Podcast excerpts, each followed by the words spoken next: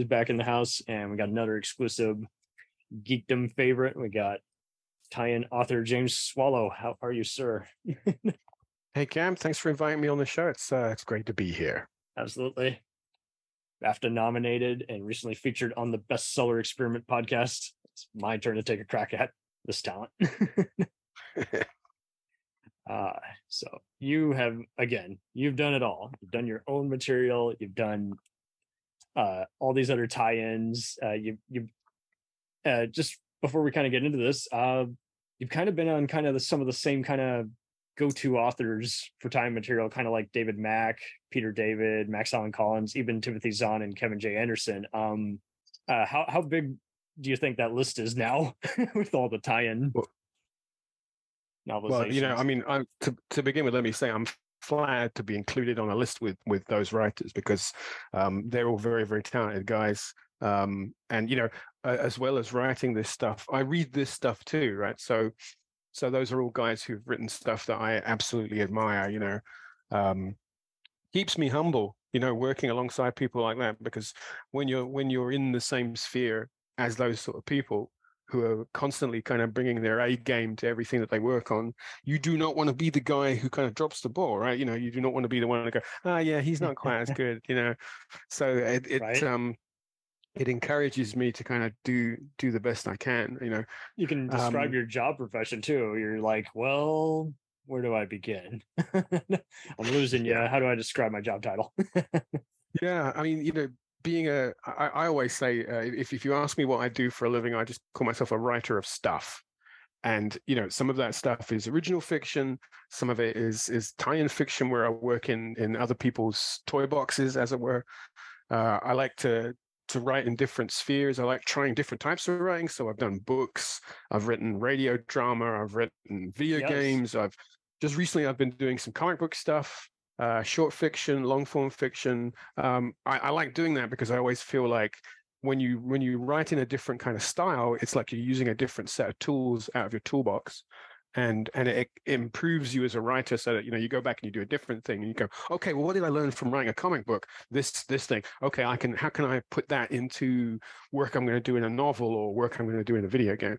So it's um it's a great experience uh, to be part of that. And and to work in tie-ins and to work, as I say, you know, working kind of other people's um, toy boxes, that is uh, that's a real gift for someone who is a die-hard geek like me, right? Because right.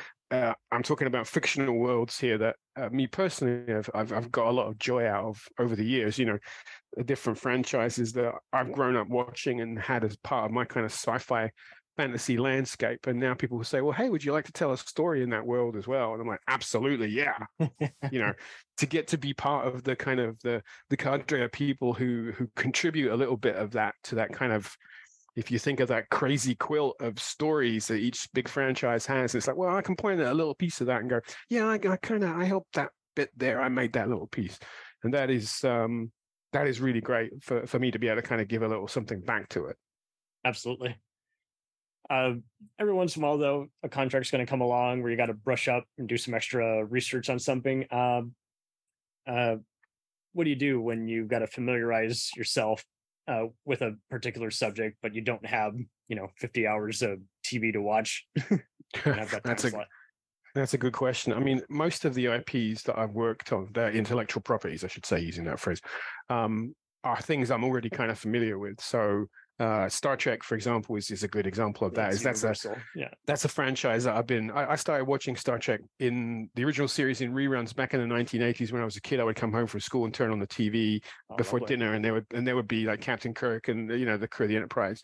So for me, that was that's kind of like my first fandom, pretty much. So uh, when it comes to writing Star Trek, for me, that's like kind of putting on a pair of comfortable shoes, you know, comfortable old slippers. It's you like, yeah, through this, even with the new yeah, you know, added. and it, and it feels and it feels like it feels like coming home again for me. So for that, um, I don't have to do a lot of research because a lot of it is kind of up there in my kind of nerd memory bank.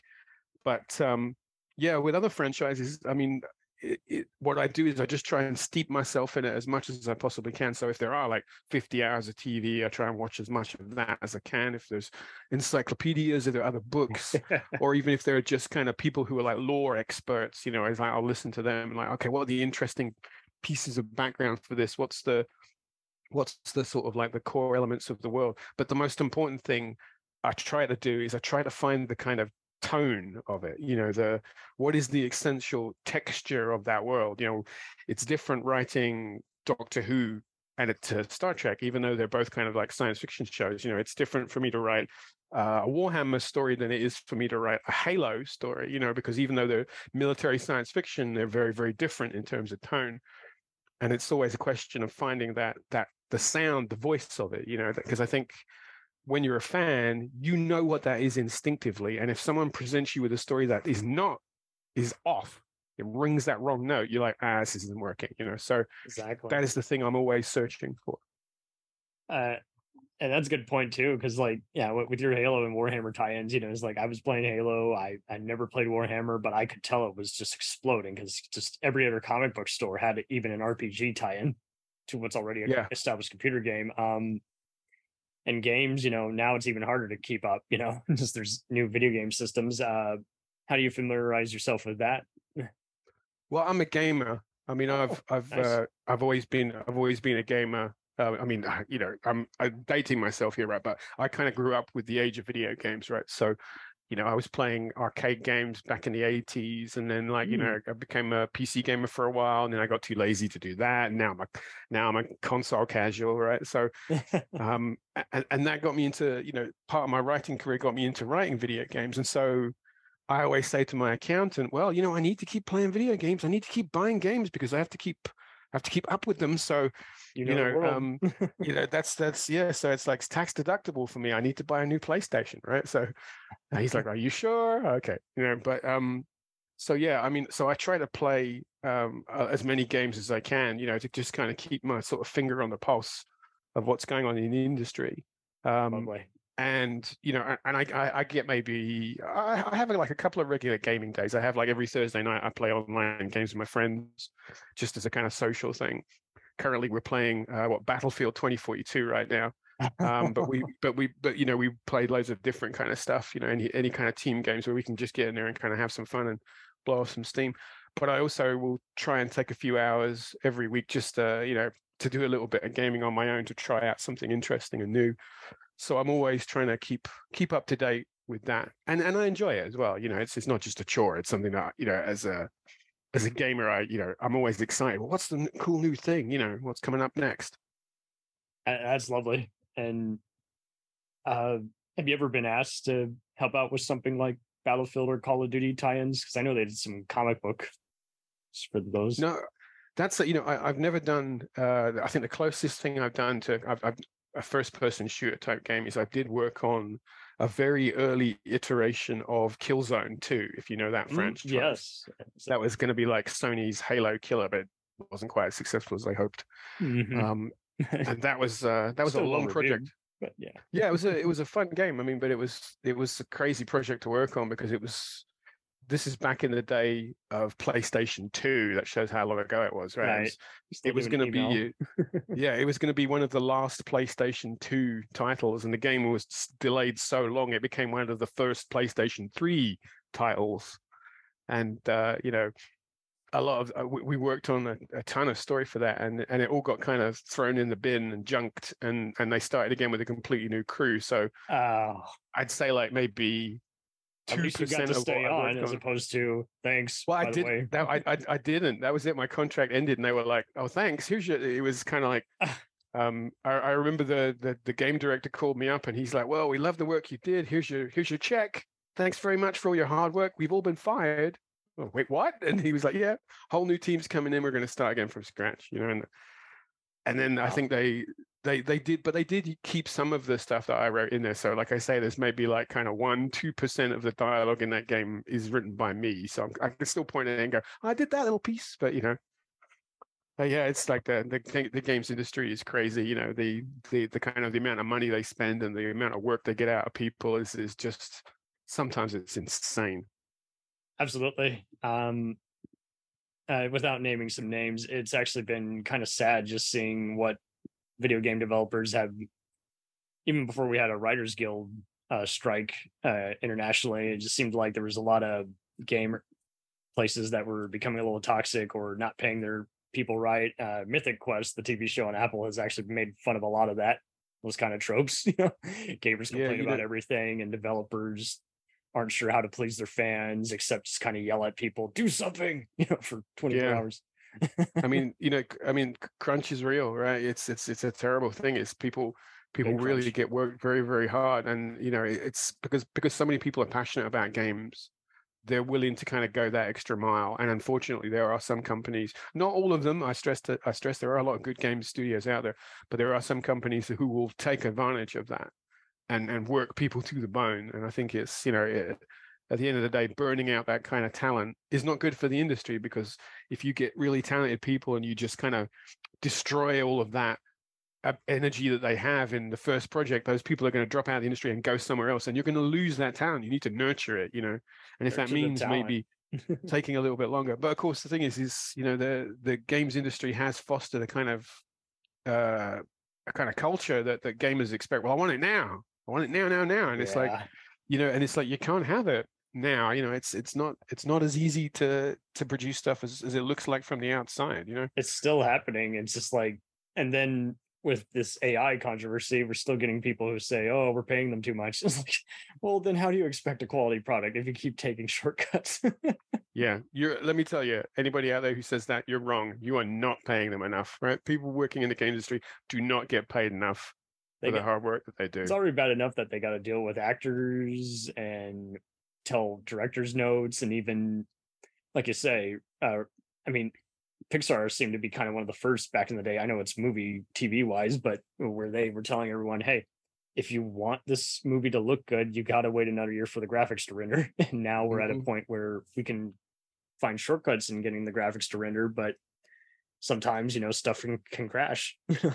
Yeah i mean i think if people want good quality product it's at the end of the day they got to understand maybe this is going to take a little longer to bake because i think was it i think it was you know uh, kojima the metal gear solid man you know he was the Yeah. he was the guy who said something like you know i think it was like a, a his quote was like a bad game gets remembered forever but but like a, a good game will be worth it you know if you good game will be worth the wait and i'm like yeah absolutely man i agree 100% with that uh, he's been I, I respect him as soon as when uh, the infamous Uwe Boll was trying to adapt every other game, and he's like, "Nope, you're not touching my property. I already know what you are. You don't understand how to make movies. You definitely don't know how to adapt a game. So that I will put up every single cease and desist. You will not even have a dialogue about adapting our games."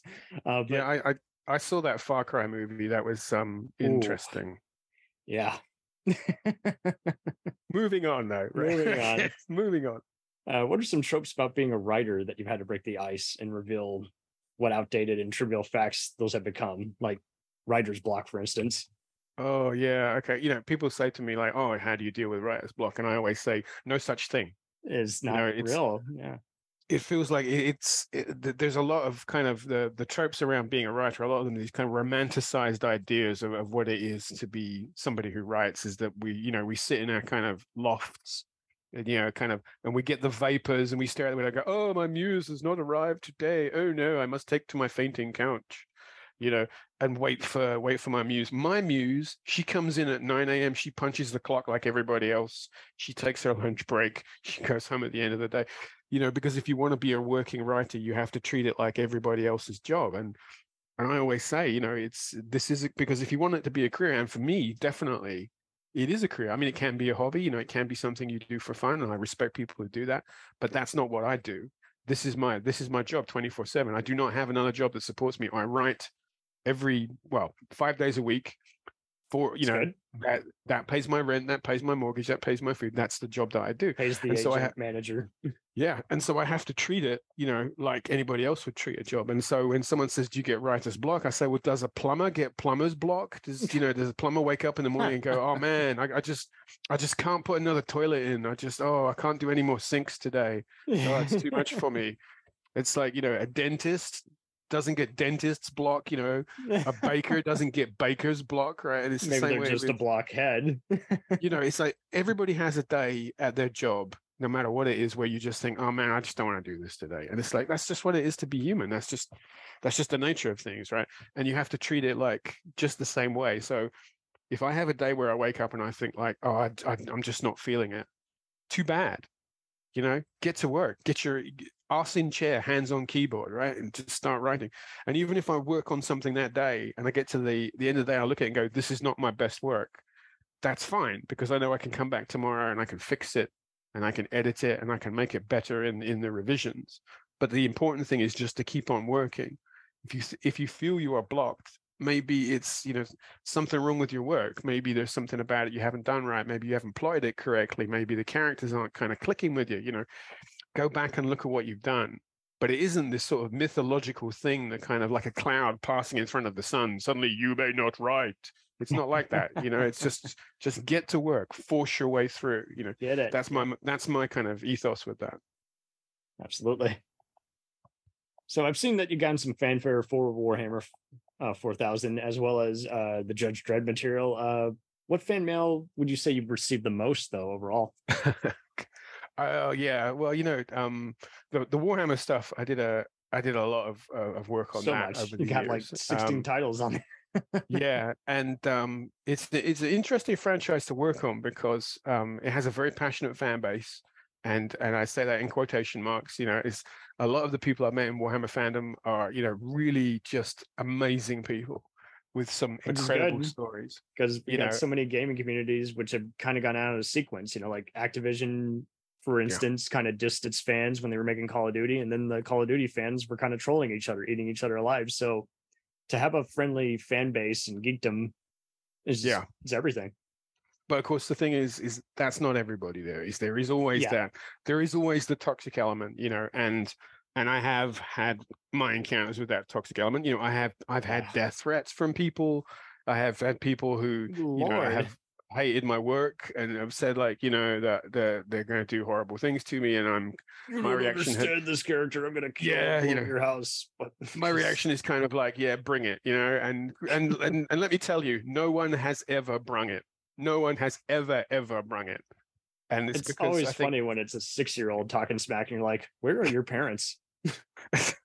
Yeah, I, I mean, I've you know, I've I've had well, I, I have met grown men who haven't been happy with my work, and I always just kind of engage it directly and say, look, you know what, if you if you don't like my work, we can have a conversation about it, uh, and I'll and I will happily tell you why I do what I do, and you know, we can be re- we can disagree and be respectful of each other. There's no, re- it doesn't Right. have to be flipping tables and stuff. You know, we you, we can be an adult about it. And if you don't want to do that, then we'll see you bye. You know, you go your way, I'll go mine because at the end of the day, I, I just do my work and try and live it down. And I know the fact that I am never going to make everybody happy. That's the thing about a fandom, right? Is is that there's always going to be people who have an idea of what a particular character or universe is. They have that head canon, right? And and you cannot look inside that person's head and go, okay, I will write a story that fits perfectly with what you want. You just write the story that you can write that fits with the the brief that you have been given as a writer and and that's the that is the long and the short of it. And i say to people you know if you don't like my work just you know what put it down and move on because there's a ton of other books out there that you maybe you will like. Go go ahead go read those you know? Don't waste your time disliking me. It's you know because i'm still here i'm still writing i'm still doing it. I feel the same way myself when i you know if i come across work that i don't like i don't want to waste time hating on it I Yeah. just think, you know what, this isn't for me. And if someone asks me my opinion, I'll say, you know, uh, that wasn't to my tastes. I just go and find something that is to my taste. I'd rather celebrate what I enjoy than denigrate what I hate. It just seems like a, a waste of energy. Yeah, uh, it's not constructive, that's for sure. Uh, any college uh, campuses or other online studies you would recommend for people in this day and age who still want to actually have a writing career? Well, I would say that, you know, um, I, I, I didn't go to college to learn to be a writer. Uh, I don't I don't say to people like, yeah, I, I know there's some people who say, well, you've got to have a degree of some sort. You know, you got to have a degree in literature or this, that, and the other to, to be a Or writer. you got to just know someone. you know, um, that's not true. You know, if you want to write, then just write. You know, if you feel you want to go and get an education, then by all means you go do that because the, you, you know you're going to learning stuff is great, right? Because if you- you're always going to learn something, Make an even impression. if even if you learn something that is kind of negative and you come away from it with a negative experience, well, that's great. You've still learned something. You've some Absolutely. something that's going to form your ability and your skill as a writer. But the way you become a good writer is is is you write. you know, I was I was watching that documentary on Netflix, uh, the one about Arnold Schwarzenegger talking about his career, yeah. And in the first episode, he talks about becoming a bodybuilder, and he says like, you know, he just went into the gym and he just started training, and it's like it's obvious, right? That's how he became a bodybuilder. It's like that's how you him. become a. It's the same thing. That's how you become a writer. Sit down and write. What what I hear a lot from from like kind of young new writers, people who are just starting out, is they say, "Oh, I I worked on a thing and I I got kind of halfway through it and I didn't like it, so I abandoned it and I and I threw that piece of work away and I've started working on something else." And I say, "Well, nobody wants someone who can't stick the landing. It's, Yes. You know, all you're going to have is a box full of half-written stories. You're never going to mm-hmm. be 100% happy with what you do, but the key to it is finish what you start. Finish it. That if if I give no other advice to anyone who wants to be a writer, it's those two words: finish it. Because once you do the thing that you want to do, once you've written that story, even if you get to the end and you go, I'm not happy with that, that's good because you've learned how to be critical of your own work and you can improve when you do the next thing and the next thing. And that's how you do it. It's iterative process. It is like building muscles. It's like, you know, if you exercise it, it gets stronger. If you don't, it gets flabby, it atrophies. It's just as simple as that. Totally. Oh man, that's some good stuff. And uh, have you tried to get into? You have a wonderful voice, but um, have you tried Oh, to get thank you. into any public speaking or screenwriting side gigs as well? I've done. Um, uh, I, I I think I have a good voice for radio. I've d- I do I do a lot of um of radio drama stuff like that. So I, I love doing radio stuff, and I've uh, I've had some fun with that. It, pretty much every time I've written a radio project, I am in it somewhere. Uh, I do a little Alfred Hitchcock moment, right? So if you hear somebody being shot dead or falling off a building, if you hear that kind of Wilhelm scream or somebody getting crushed underneath the wheels of a tank, that's usually me just coming on to do a little scream. So I can say, oh, there I am. That's me dying horribly right there. Yeah, you know.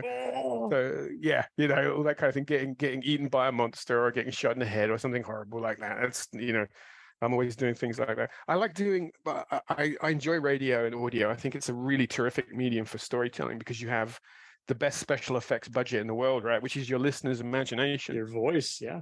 yeah and you know and, and you and you get some great voice actors and you work with like you know really talented engineers and sound effects people musicians and you can conjure a fantastic world just with kind of all of those different elements and i think audio is a really great medium because it's very intimate you know it's it's kind of you're talking directly to the listener and it's like you're right there in their head with them and it's almost like the the listener becomes part of the story because they are creating the world as they hear it. So they're kind of complicit in the creation of the story.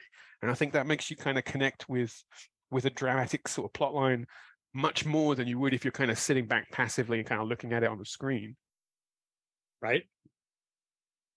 And man, and to radio is just good at also just reminding us, hey, it all begins with a script before we That's very true, yeah. these voices.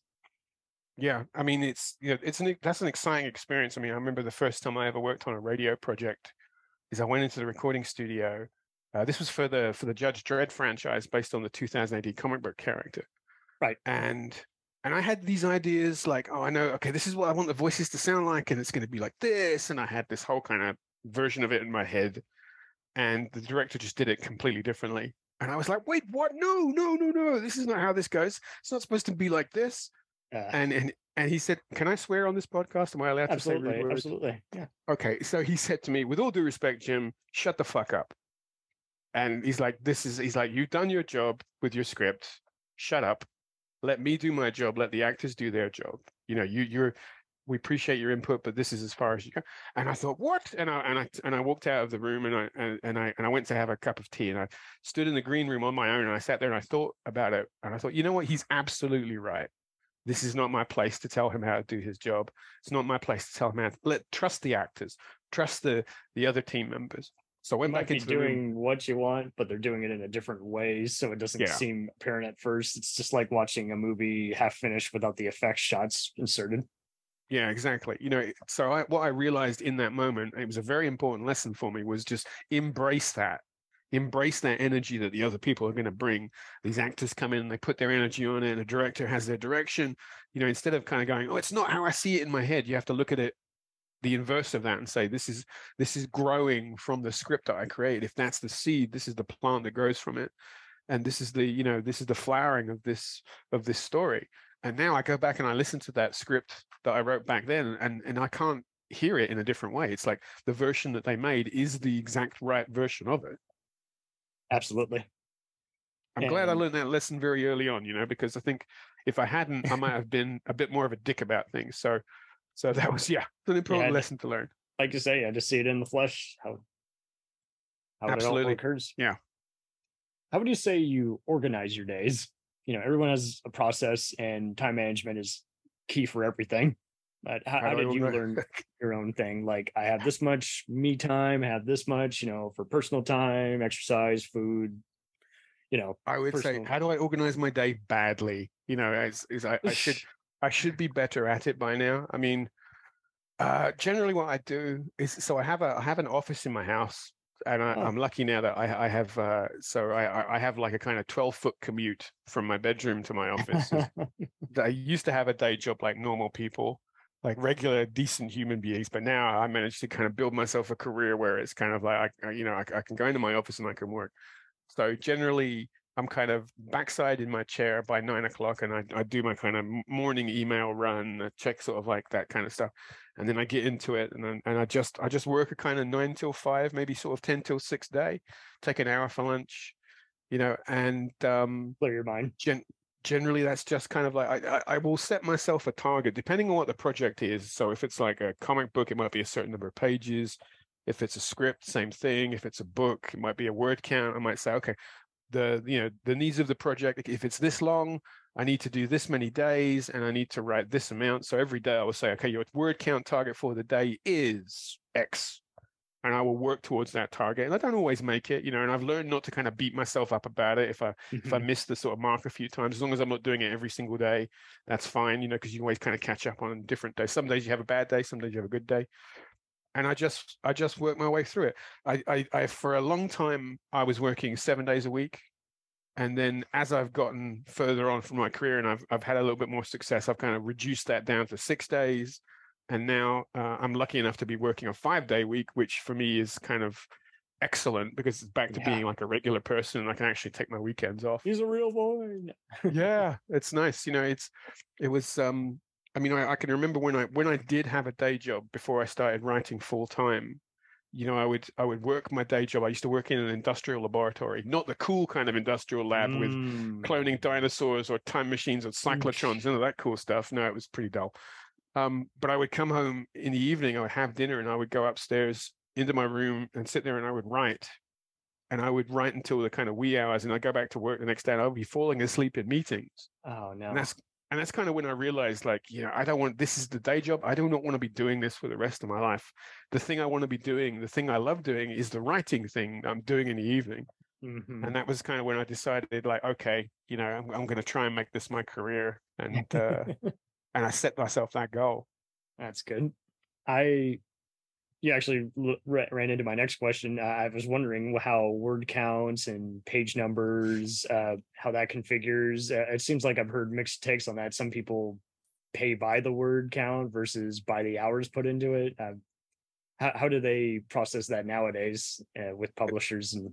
It depends on the on the project. You know, like so, if I'm working on a video game project, that's usually that's a day kind of thing. So they pay me by the day, but they'll say like, okay, you know, we want you to do a script that's this long. How many days will that take you? And I say, okay, that's 10 days work. And they're like, okay, we'll pay you for 10 days. So usually I say like 10 days plus a couple of days for revisions and stuff like that, right? Um, with with a uh, short fiction, again, it will be like, you know, they'll give you a set word count for it. If it's a comic book, could be like, like if it's an American Marvel comics kind of style, that's like 20, 22 pages a comic book per issue. It's like how many days it take you to write that. If it's a novel, it's a different kind of thing because generally a book, uh, most books these days are between the 100 to 120,000 words, maybe 80,000 words at the bottom end of the spectrum.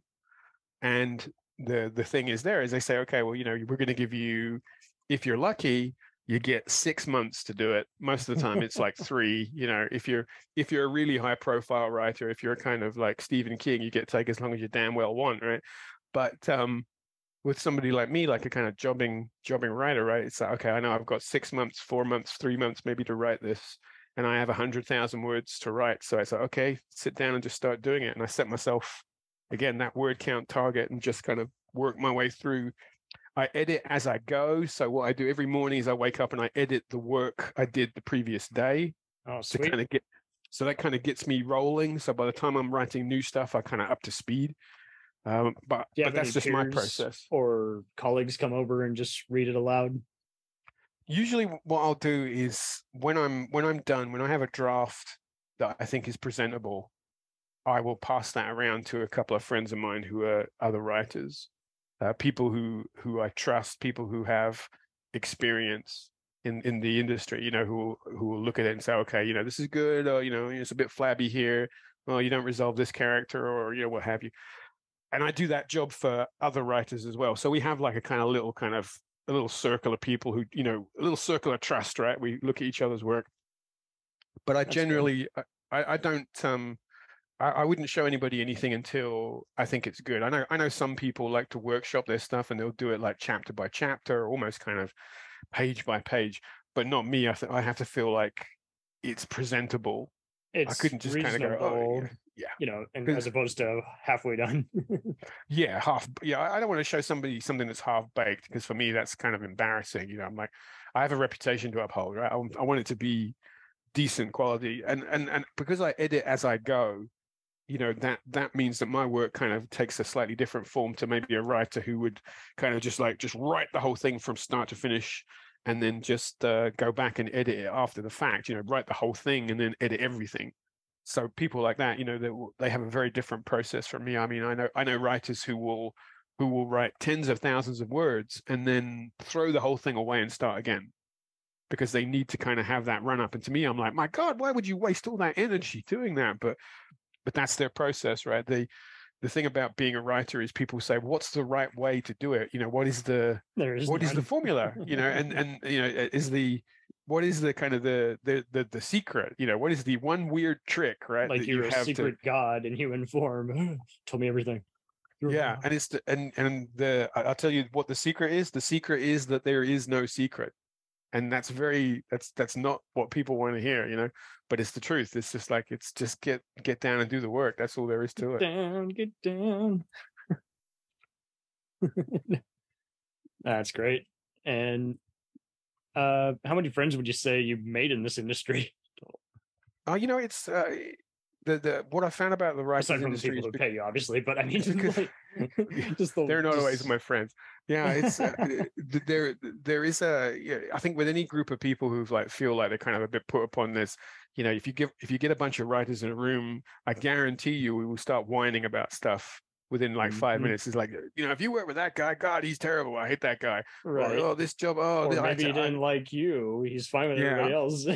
it's like you know ev- you, you get a group of writers together and what you get is war stories about like you know Yes. oh the worst job i ever had or the worst person i ever did the oh you know this terrible thing that happened um and what's great about that and that's this is the thing i say again to people who want to be writers is, is build your network with other people have that have that there because you need that sanity check you know Always.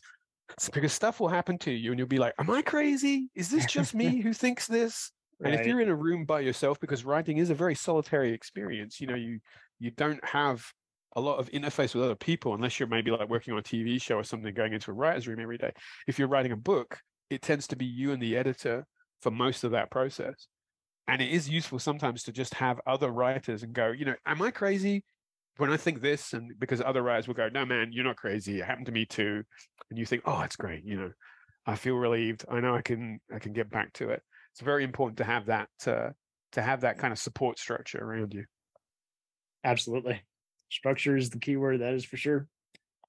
Uh, have you noticed uh, how other people have been getting into any kind of writing industry uh, lately? It seems like there's a few other recent hacks that people have done. People have been self-publishing books, and lo and behold, they're becoming movies. Look at The Martian.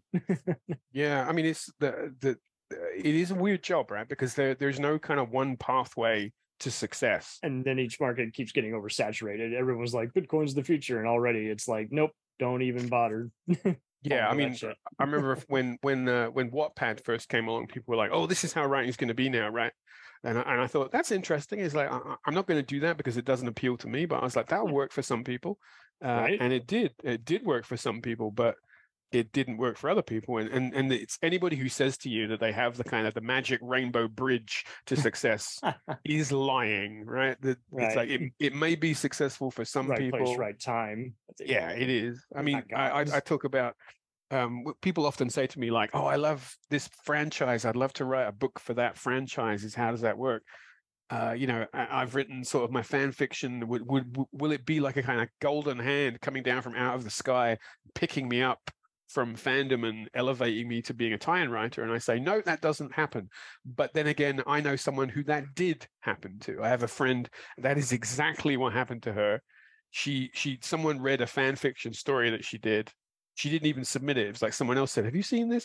She got a phone call from the people who were working on the official license franchise. They said you're a great writer. Do you want to do this for real? Come up to the big leagues as it were. And she said yeah. And i tell people that story and they go oh there's hope for me yet. And i say well no. What you got to realize is she was the unicorn right? She's the black swan event right? Is that is not going to happen to you.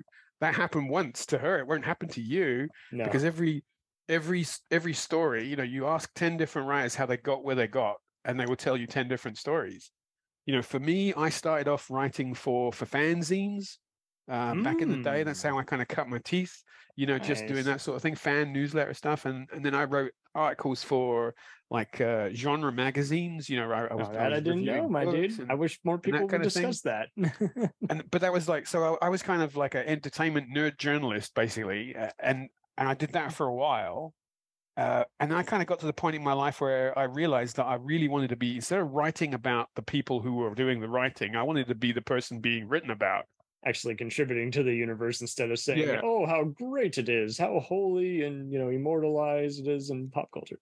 i mean it was it was fun for me I, one of the magazines i worked on was the the, the official star trek magazine and uh. And so I would interview people who were on the shows and I would interview the actors and the directors and what have you. But I would always say to my editor is like, can I talk to some of the writers? You know, can we talk to some of the scriptwriters on Star Trek? And they're like, oh yeah, okay, sure. And so I would go and talk to these guys and I would secretly be getting kind of an education from them as well. So I yeah. would ask I would ask them about the show, but I'd also say like, you know, oh, this is very interesting. What would you do if you had a problem in Act Three of your story? And they're like, are you sneakily getting kind of answers to writers' questions? Like, yes, sir, yes, I am. You know, and so and so I learned a lot from those guys. And and and having seen that, They were a was like, very you know, healthy set of people. Ronald D. Yeah. Moore, uh, Oh, Brandon God, yeah. And Um, you know even more. Uh, we, we- we've done even podcast features on the key Star Trek writers, everyone from DC Fontana to Jonathan Frakes, Oh. and it's just always interesting how they had to pick their teeth doing all kinds of gigs. You know, like uh, I think what was it? Uh, his name always escapes me, uh, but uh, uh, the one who directed the most Star Trek episodes I know uh, had prior to that like been the unit production manager. So Right. there you go.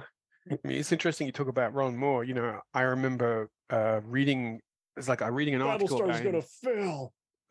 It was it's like when he was when he first started he got his first job on on Next Generation. I remember reading this article in Starlog magazine about how he'd gone from just like lucky fanboy to being being picked to be on the show, and then like Because that's The what week after I read that- who knew it. yeah, it was the week after I read that article. I was in the the the Roddenberry building on the Paramount lot, and and I met him in the corridor, and I was like, Oh, "Oh, my wow. god, you're Ron, you're Ron Moore," and he's like, "Uh, yeah," and I was and I was like, "Wow, your story is really inspiring to me because, you know, you've done what I would like to do. Is like, you know, you stepped up and you've done it." And he and he was, and I was like, "What's it like?" And he's like, "Man, it's really hard work." And I remember he was he was super humble. But uh, Yeah. and he was clearly kind of rushed off his feet, and I was like, I just shook him by the hand. I said, "Thanks for being kind of like you know, uh, inspirational in, in your own way." And uh, you know, and he's gone on to do such great things. Yep. And versus you know, evil for all mankind. Yeah. Terrific, terrific, right? And a really nice guy, you know. And uh, in the in the years since, uh, I did interviews and stuff with him. Uh, uh, talked to him about when he was working on Battlestar and stuff like that, and he remembered me, you know, which was really nice. That's And, even uh, better when they're like, know- "Yeah, you're the guy who actually wanted to know." You're that British guy who who who wouldn't shut the hell up. Yeah, like, no, but it was uh, it was cool. Yeah, and, but there's a you know there's a, a, lot of really talented people there on on those shows who who have gone on to to do uh, bigger and better and more things. You know, now you, see go in stages it's like a i think it, that kind of era of star trek was an incubator for a lot of uh, talented people who have gone on to make their own create their own shows as well you know Absolutely. not just like ron moore but people like uh, bryan fuller is another example of somebody who mm-hmm. uh, was was uh, taught me a great great deal is i you know i went to to pitch for star trek voyager and bryan was often the guy that i would speak to and i remember he had this office full of kind of like crazy toys everywhere all over his desk and he would sit there playing with these action figures while he was talking to me and he would just like drop these nuggets of of amazing kind of writer sort of wisdom and i was like wow i am lucky to be in the presence of this guy because you ever meet michael I, piller I just stuck the stuff up. Oh yeah michael yeah. piller is don't I mean, you love his philosophy how every episode is a uh, a round of baseball? How are you going to get to the finish line? How are you going to i mean strike out and and the thing is, is I think everybody who's who's come up since TNG owes Michael Piller a debt of gratitude oh, because oh, especially for the openers and closers, and then having some of them on do it, and him having to redo it again. you know, and, and, but he is the guy who said, you know, he's the guy who who started up the open door policy where he said, yes. okay, if you know, if you want to come in and pitch for Star Trek and you don't have an agent, you can do it and and I did that, you know, and I I, I went in on that policy, and I Sweet. I got to sell a couple of pitches for Star Trek Voyager, you know, years down the line. I would never have had that opportunity if not for that man's generosity. I mean, it's a great loss. It's it's, it's a real shame that he passed. Yes, but, um, a, a, fantastic writer and a really nice guy who who I think did a did a great deal for for helping keep that franchise um, alive. Like you say, for, he was a he was just a multi collaborator. I mean, who who says I'm going to do a cool remake of both the book and movie version of the Dead Zone and do my own take on it, make it its own thing, and then have my son be the showrunner. That's that that is a dedication right there. yeah, I, I, I got to meet him uh, when he was working on season one of Dead Zone actually, and that was I I just sort of shook him by the hand. I was like, man, thank you for everything, for everything. you've done. Yeah. You know, for for just kind of like letting kind of a chancer like me kind of and, and all the other people like me to kind of take an opportunity and he and he just said you know that that that these these tv shows they are machines that eat ideas and and you have to keep shoveling them in like coal in the furnace right? Mm-hmm. and and there are people out there with great ideas and it's like you know if you can if you can do the work there's a place for you here and and that lesson you know always stuck with me. Absolutely. To have those lessons and you remember him just like it was in the flesh on day one. It's like, see, that's that's that person's also a teacher. Um, yeah, absolutely. Have you kept up with uh, Naren Shankar, who wrote a lot of data episodes as well as the '90s Outer Limits and was showrunner on both CSI and The Expanse? yeah, I mean, there's that there's somebody else there who you know who, he broke um, the rules. Like uh, I, I, was listening to How Not to Make a Movie, and it has a lot of the same guys who worked on Tales from the Dark Side and Crypt, who later worked on uh, uh, the, the 90s Outer Limits. And one rule they had in that writer's room was no time travel. And Naren was able to successfully break that because he has a science background. So he's like, here's what we're going to do. And boom, it just made an awesome time travel episode. Yeah, absolutely. Uh, man. Um, uh, and have there been any future collaborations you've been wanting to do for a while? Some of your brethren, where you're just like, we we got to work on a project together. well, you know, it's it's it's funny you should say that because I've just just finished up working on a collaboration with uh, a good friend of mine, a, a, fellow writer, a chap called Ben Aaronovitch. He and I have known each other for Sweet. Oh, wow, a long time now. So he uh, he Almost and I met. Twister saying that name, Ben Aaronovitch. he he and I met on a, on a reboot, a, a, failed reboot of a of an old British sci-fi show called Blake Seven, which is I don't know if you're familiar with it. It's kind yeah, of like I, I, saw you had done some novels for that, and I, I, actually just got into some of it this year. I can totally see so, why Doctor Who and Twilight Zone yeah. and Star Trek. It's in that kind of special. Yeah, definitely. I mean, it's British sci-fi. It's this. It's it's you know it's this kind of Robin Hood meets the Dirty Dozen in space kind of story, right? You know, and, and and we worked on that for a while. Unfortunately, you know, we we did some audio drama versions of it, but we never got the TV show off the ground. But um, you know, I, I worked with some really really talented, super cool people there, and, and Ben was one of those. and he's gone on to write this um, urban fantasy police procedural series called Rivers of London, which is basically wow. about a regular British beat copper who gets involved in the kind of the last kind of magic using uh, guy. Basically, he gets becomes the apprentice of that guy. and it's also now Peter Grant and there you go, the Peter Grant series, yeah. And so it's it's awesome. it's um it's it's this kind of strange blend of a of a kind of hard edged police procedural series with kind of magic users and and you know all that kind of strange stuff going on. It's uh it's kind of it's it's um it's Dungeons and Dragons meets Hill Street Blues, right? It's that kind of sort oh, of man. stuff, right? and um That's he's probably gonna he's probably gonna be angry with me making that comparison. You know, people other people say it's like, oh, it's like Harry Potter became a policeman. I'm like, no, it's cooler than that, much cooler than that. Yeah, but, I mean, but everyone so he, takes a minute to get the metaphors for comparisons yeah. and pitching. I mean, you have to pitch something to even get it made. You know, even yeah, let's say you're doing a crime assassin underworld thing. I know as, as soon as you mention that, everyone instantly goes, "Oh, just like Pulp Fiction or John Wick." And it's like you got to basically say yes, even though you're not going for that exact same kind of brisk dialogue and dark comedy. Yeah. yeah. Um, and so yeah, and so Ben had been working on that for a while now. He's done kind of like several novels for it, and he's also got a comic book series. And uh, and he and I he he knew that I wanted to do some more work in comics, and he said to me, "Look, why don't you come and do do a Rivers of London comic book with me, and we could both have some fun with that." And so we collaborated on that, and and I've, and I just finished the writing of that. First issue is going to be coming out in a couple of months' time. It's called Here Be Dragons, and and I had absolute just such a blast working on it because it, it was it wasn't like work at all really. I was just like hanging out with my friends coming up with cool story ideas and we've got some really talented artists and uh, and the uh, the guys at the comic company were like oh we love this let's just go for it. And so it's been it's been such fun doing that. Um That's great. you know i mean i like uh, uh, some writers like to kind of sit in their corner and just do their thing on their own and that's fine you know and and there are times when when i like to do that as well but i also enjoy collaborating with other people because you always get more energies like i said earlier about people bringing their energy to a to a project you never know how it's going to go and if you work with people who are talented i think it raises it raises the game for everyone. Absolutely i mean you've raised your game you've done the sundowners and mark day your two original timelines you know no, no one can touch that you know yeah uh, you get to decide where that storyline goes and you finally but when did you finally feel like i'm comfortable now I, in my own skin. I can justify my own w- world with its own rules. Yeah, well, you know, the, I mean, the Sundowners series that was like the very first thing I ever wrote. That's back way back in like oh, one, 2001 yeah. when I did that. You know, so and and that was uh, that was kind of this YA steampunk western kind of thing.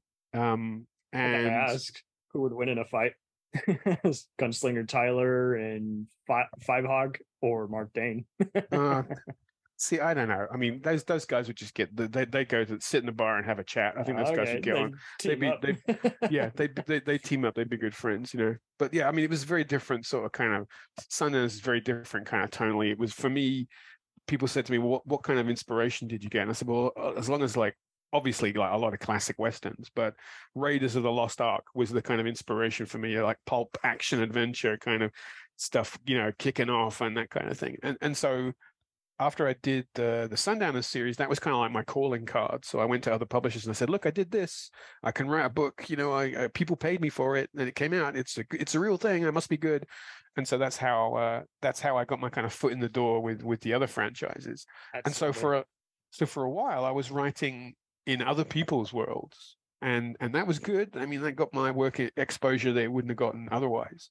But after a few years of that, I started to think, well, as much fun as this is, at the end of the day, you you know you have this box of toys that they give you, and they say, you know, write a story with these characters and these worlds, but you have to hand it back at the end of the day. You can't you can't change anything. You can't grow it appreciatively. You have to just kind of almost reset it back to zero. And I thought I don't want to keep doing that. I want to do my own thing. And so I thought I'll try something different. And I've been doing a lot of science fiction and fantasy, and I thought, well, let's try something that is in a different genre and my next favorite genre after sci-fi is I love sort of action thrillers. I love sort of espionage stuff, you know, the kind of yeah. Mission Impossible, Jason Bourne kind of thing. Tom Clancy. Yeah, yeah, all of that kind of thing. And so I thought, let's do something in that sort of sphere. and that was that was the genesis of me doing the the Marc Dane stories because he's the he's the guy in the van. You know, you always see that in a in a spy movies. There's always the guy who's the door kicker and the trigger puller, right? And that's the guy who's kind of going in and, and doing the doing the stuff. And then he's always on the radio, kind of going to some guy, oh, okay, you know, can you hack that thing for me? Can you can you get this door open? Can you, you know, get me a satellite, call in the drone strike? And that guy is always in a van somewhere on a computer, right? And I thought to myself, what if I told a story about the guy in the van having to do the other guy's job? And that's and that's the that's the that's who Marc Dane is. He's he's a guy. He's the guy in the van who gets his team gets wiped out, and so suddenly he's the guy at the sharp end of things. He's the guy on the run having to deal with all this terrible stuff happening to him, and that was the genesis of that character. And uh, once I started writing that, that that was the the start of the the Marc Dane series. Mm-hmm. And, and and that's been a that's been a lot of fun doing those because it got me to write different styles and, exercise different kind of writing muscles. Uh, and I had a lot of fun doing those.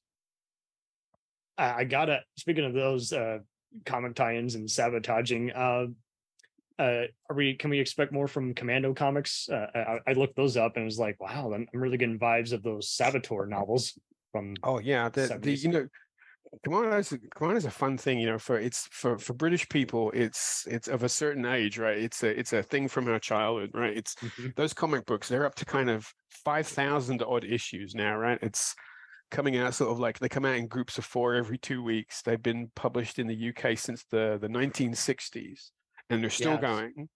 And they're these little kind of digest they format love Guns books. of Navarone type escapism. Yeah, definitely. It's always that kind of two-fisted sort of kind of take that, you Nazi swine. yeah, you know, Indiana Jones, of, Great Escape. yeah.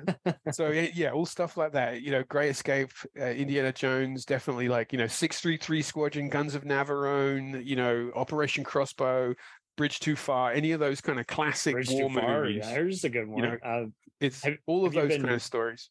Do you think there's still going to be some Indiana Jones tie-in novels since they're doing the final movie now? You know, I, I was just I was just complaining about that on Twitter today. Is that the they they they have not done, or at least as I haven't seen it announced, they haven't done a tie-in novel for for a Dial of Destiny, and I'm like, where is it, man? Someone should write that. They had know? some great comics.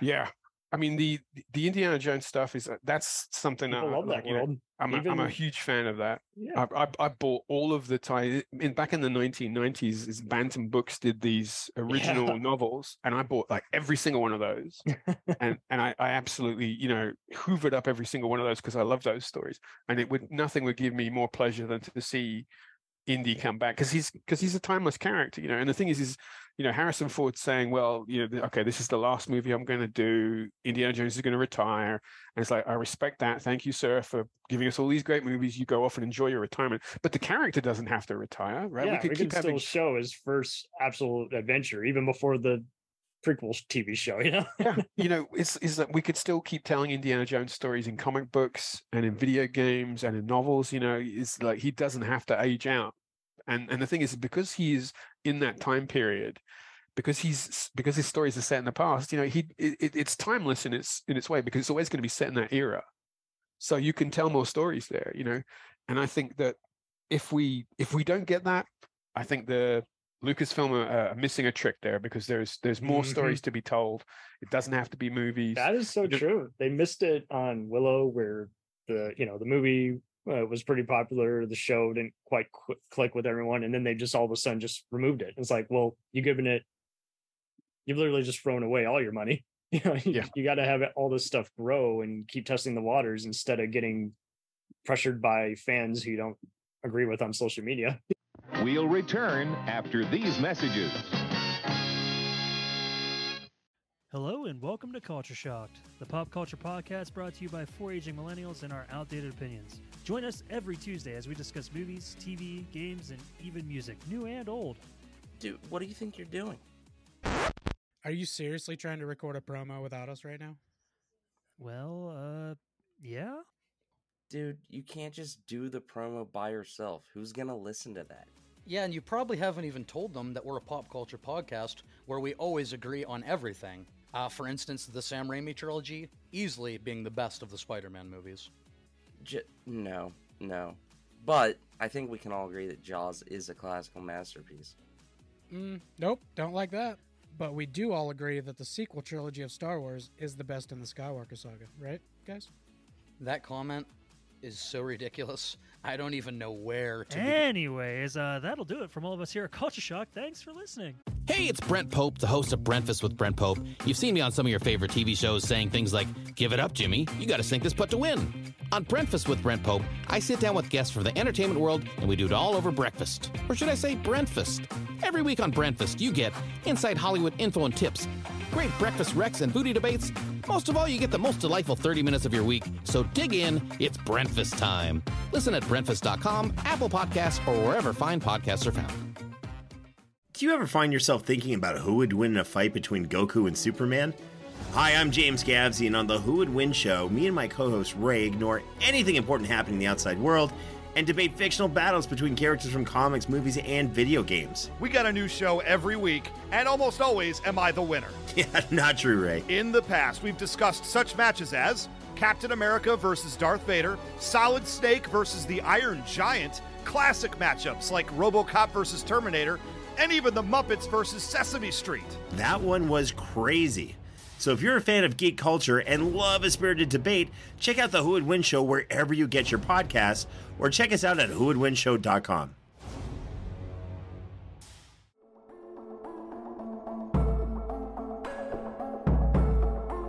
We let things pile up in the DVR. We add them to our queues. We wait for the DVDs and Blu rays. We time shift. The Time Shifters Podcast sci fi, horror, fantasy, superheroes, comedy, action, film, television, maybe some not so current events. Find us on iTunes or at timeshifterspodcast.com. Cool thing about Blind Knowledge is we are in multiple countries. We are worldwide all across the globe. We are in the US. We are in the UK. We are in Canada, Germany, India, Japan. We're in Australia, y'all.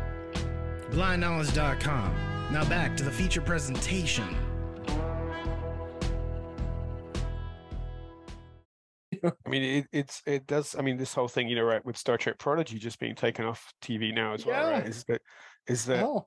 I, I'm I, just that seems like a a weird decision to me because I'm like, it, don't we now? We're supposed to live in the age now where anything you want to see, you can see it, right? So it and should then they're be just there. encouraging more and more theft if they just keep having more of these cock blocking, so to speak, more of these It's- barriers. yeah, because what are what are people going to do, right? If people can't find stuff, it. and look they're, go- for they're it. going to raise the black flag, right? They're going to run up the Jolly Roger. That's what they're going to do. It's going to be it's it's and just Jack Sparrow no time, physical right? media. Yeah, yeah, Jack Sparrow's a perfect example.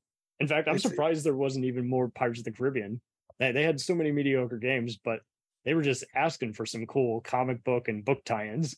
Yeah, uh, I mean, there were. I mean, there were. I know there was some YA stuff that they did early on to tie in. Like they did like some young Jack Sparrow novels and stuff. But, Oh, okay. So but yeah, they. but those were like mean- for 12 and under.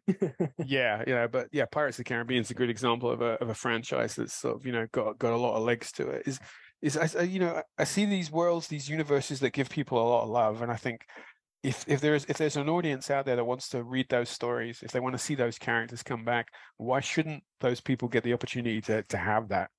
yeah uh embrace not only just embrace the fandom but respect it um uh, i have not checked out your splinter cell audiobooks yet uh, i'm just glad that that's still being acknowledged in one way, shape or form because there was a lot of tie-in books and i couldn't always get into them because they kept just Yeah. using this there's like three different authors and who kept using a mutual name and Yeah. uh Yeah, that was a weird choice. That was um the yeah the the publisher uh they had like a house name, so they would they would all be published under the name David Michaels, but it was like like you say, it was like three different authors, which was kind of a weird. I thought it was a weird choice to me that he's like just you know just give him just say who it is. But I- yeah, I knew mean, last they said two years ago uh, they were going to remake the first game, and then in retaliation, the director of the original game left. So it's kind of a shame that Ubisoft hasn't cracked that code. I mean, they were talking about doing a movie for the longest time, and now that yeah, they're producing Mythic Quest for Apple, I mean, what's to stop them from doing an epic eight part miniseries?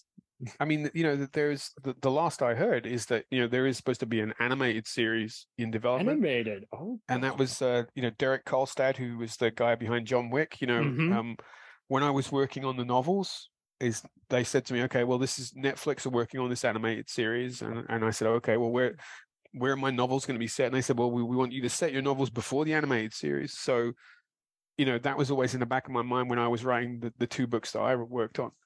Uh, and you know, I, I've seen some imagery from the animated series in development, and it looked really good. And I was like, "This is this is great. I hope it goes ahead." But now they've been very quiet on it, so I have I have absolutely no idea what the status is on that. Waiting's I mean, the I, hardest I, be- part, man.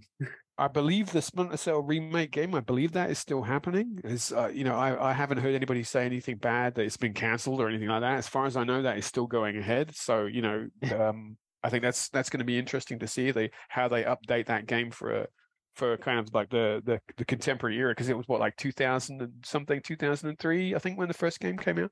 So um, yeah, I mean. I will when the next Splinter Cell game comes out. You bet I will absolutely be there front and center to buy and play it because you know it's when the funny thing was is my my publisher Aconyte Books who who did the Splinter Cell books, the, Yes. the editor in They chief. merged. Yeah. He he he came to me and he said, "Oh, we we're working with Ubisoft." Uh, I just you know, and this was before it had been officially announced. He said, "I want to let you know we were working with Ubisoft," and I just kind of grabbed him by the hand and I said, "I want to do Splinter Cell."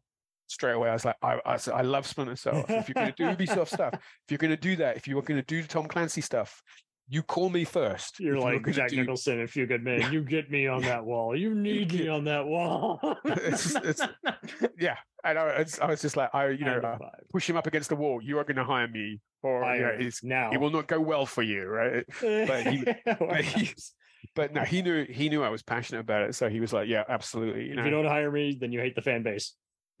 That's your pitch. That's your elevator pitch. uh, you know, but yeah, I mean, it's um, it's it's uh, that's a bit that's been interesting to work with because I've had a very kind of polar reaction from from some of the fans on the Splinter Cell forums. Is that some of them really really liked what I did and kind of could see what, what I was kind of coming from. and Other people were like, "No, we hate this. It's not. This is not the Splinter Cell that we want." And I'm like, "Well, okay, you know, that's I respect that. You know, I, I respect the choices there. You know, is some people will find it's not to their taste. And I'm like, that's fine. You know, I'm not going to argue about that. It's you know there's there's still plenty of other material out there.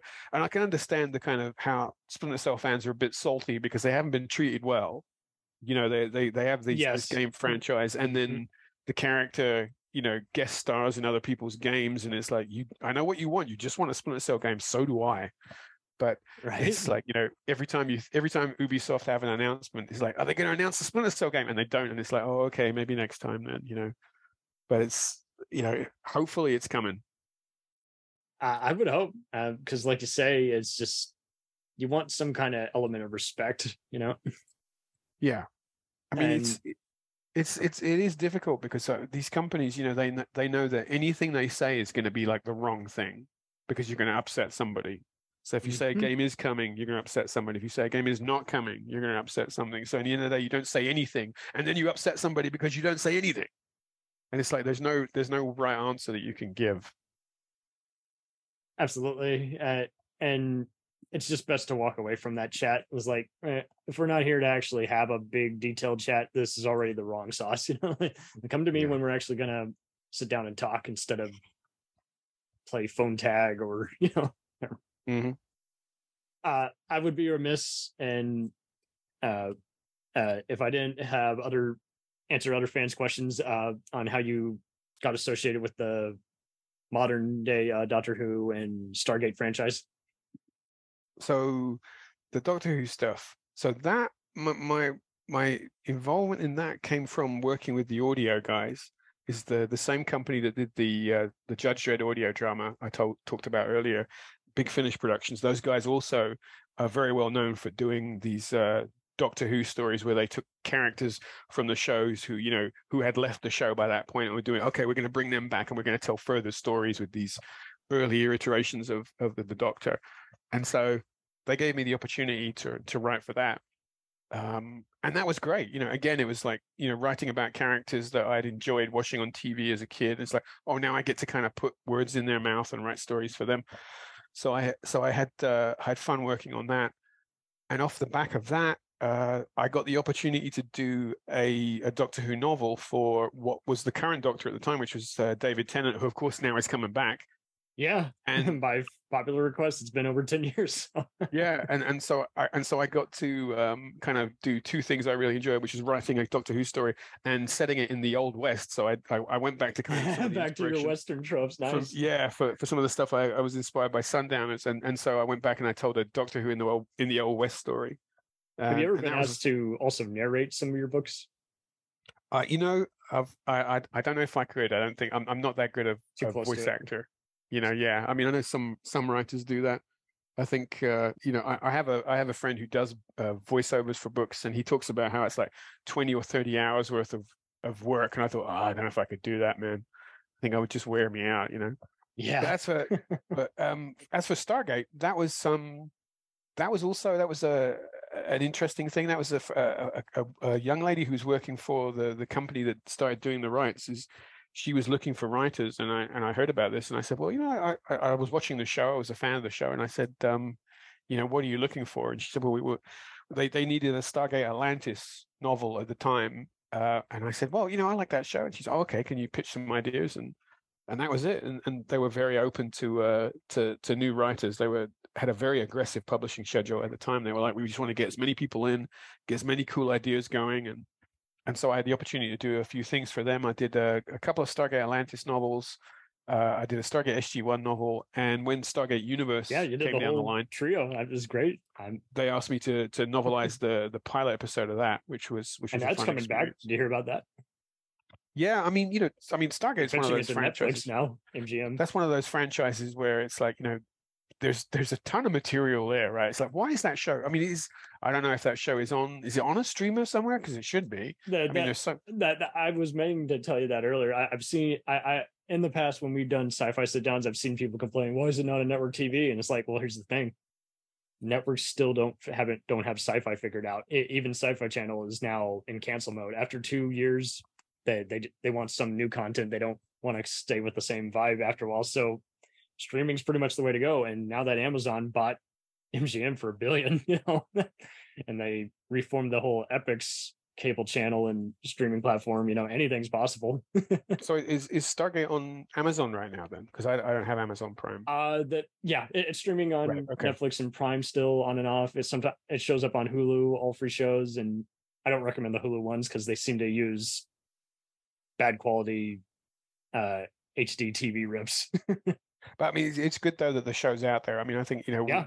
we, Uh, you know, we- Michael I Shanks mean- even said in an interview about five years ago, he's like, I can't believe it's still big because it hadn't been syndicated for that long. It, and the DVD sets were still getting pricey, and still people have introduced their kids to it. I mean, you know, I mean, we, we we- you know, we we are supposed to be living in an on-demand world, right? And I like the idea of the fact that that I could kind of wake up tomorrow morning and go, you know what, I fancy watching all of Stargate SG One again. Where is that? And I can push a button and go, here it is, and you know, and I, I don't have to kind of dig through my DVD collection for it, or you know, Absolutely, and the actors or- have become bigger since. I, I've introduced people who are fans of uh more recent work starring uh, a lot of the Atlantis guys, including Momoa. You know, so it's Oh, yeah. Funnier just saying, "He's like, yeah, this is what they were doing before they got to the fifth or sixth stage of their career." yeah, it's it's funny actually. I was watching an episode of uh, Atlantis, and uh, and Jason Momoa is kind of it was it was one of the ones where he he'd been introduced to the show, and I thought, oh wow, you know, there there he is, kind of like you know at the start of his career. Now he's this big movie star, you know, and the, just seeing him in like really Fast X and everything, you know. it's just um yeah it's it's incredible to see these people yeah the different stages of their career. And i think the thing about stargate you know what it reminds me of the most? Is it reminds me of how i enjoyed the original star trek when i was younger. It has that same Yeah. kind of joy and fun and energy to it you know as characters going off and having adventures. And and you can see they're really they're having a good time doing it. And i really like that about that show you know because it was you have contemporary characters I people from the, the same way, kind of the you know people from the everyday world in that sort of crazy science fiction universe i think that's a great idea. The the first era in the 90s was kind of uh, original series and next gen atlantis was deep space nine and universe was kind of voyager. Yeah. I mean it, it breaks my heart that they never got to resolve that show you know is that they, those those poor guys are still out there on, Mhm. on that ship in on the destiny out there in the middle of deep space. They never brought them back you know. In my mind they they made it but they don't like Yeah. the answers. they don't like. Yeah. I mean, I mean, I think you know, I would if, they brought Stargate back, it would be kind of cool to go like, just send a ship out there and bring those yeah, people. don't back. even call it that SG1 or off. anything. Have all three characters intersect. I mean, because that's what Universe did pretty well. They would have some of the, uh, much like the Star Trek shows, they would have characters from the other shows appear, but non-intrusively. You know, Yeah. I mean, it's you know, and, and everybody's all over that stuff now, right? Since the MCU kind of went like, look, this is how you do. this was our crossover. It's like- original cinematic universe. yeah, I mean, it's like, but if you go back and well, you know, Star Trek and Stargate were doing that way before Marvel St. started doing that movies. was you doing know? it uh, with Law and Order and Homicide, um, uh, and even X Files. Uh, have you heard of the Valverde universe? Oh, is the the you, you mean from the, the the Republic of Valverde from? Yeah, Predator Two and Yeah. uh, uh, Die Hard Two, and even uh, Commando. I have but- I have a T-shirt with that uh, "Viva Viva la Republic Do you really? Valverde" Oh, nice. written on the I front need of that. one. Uh, apparently, uh, the same uh, truck company in the Die Hard movies is also in the Speed movies, and of course, Okay. Predator crossed over with Alien, and Ridley Scott confirmed that the Android company in Blade Runner is the same That's cool. one. I- in- if if you read my Splinter Cell novel, the the airline from Die Hard Two is in my Splinter Cell novel because I no just way. yeah I, I I did that as a little Easter egg. I I, I like putting jokes like that in Oh, for people. So I just will like check that out. That is just a uh, just a little in reference there. If you know your action movies, you'd be like, ah, it's that, Yeah. that particular the airline that John McClane's wife is on turns up in my Splinter Cell novel. Well, they meant to make 24 part of the Die Hard saga. I think they still could with comics and books crossovers. You know, Yeah, uh, Yeah, I mean, I, I- I applaud you and David Mack for also thanking the Wicca because yeah, it is very confusing, and th- those guys were taking big, big notes to where you're like, okay, that's the agent's name. Sorry, I knew the actor, I didn't know their name. Oh yeah, tell me about it. I mean, I you know I was lucky to do the 24 novel. I could not have done that without the the a, a, a legion of diligent fans keeping all of those notes in in order. I mean, I've been watching 24 since the beginning, but it's like so I don't I can't remember it all. You know, Yeah. And I'm glad that I'm glad that somebody out there is is uh, helping out tie-in writers like me. My, I my mean, we- mother would do that when I would watch some of those shows like Rizzoli and Isles, uh, all the Law and Orders, uh, Luther, and uh, some of the other procedurals. And she's like, "What's that one with that one blonde actress?" I'm like, uh, "You got to be more specific. Are you talking closer? Are you talking, uh, you know, you got to uh, narrow it down for on me. Battlestar? What, what, Yeah. what blonde badass are you talking about?" We had, we had a lot of fun doing the the 24 novels you know when that was uh the so that was david mack myself and, and dayton ward and we were all working with Mhm. uh, an editor who was a close friend Say of Ward for me. He's doing good stuff Well, too.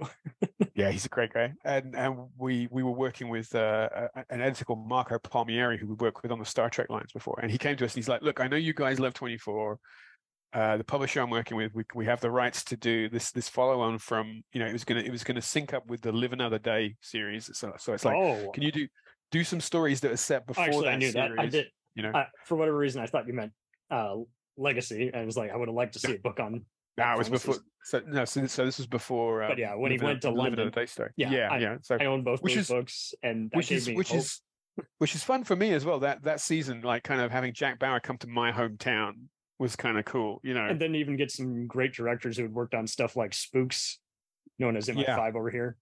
yeah, yeah. that would be a cool crossover. Technically, they're both owned by Fox. You know, Sky. Well, you know, it's like I did.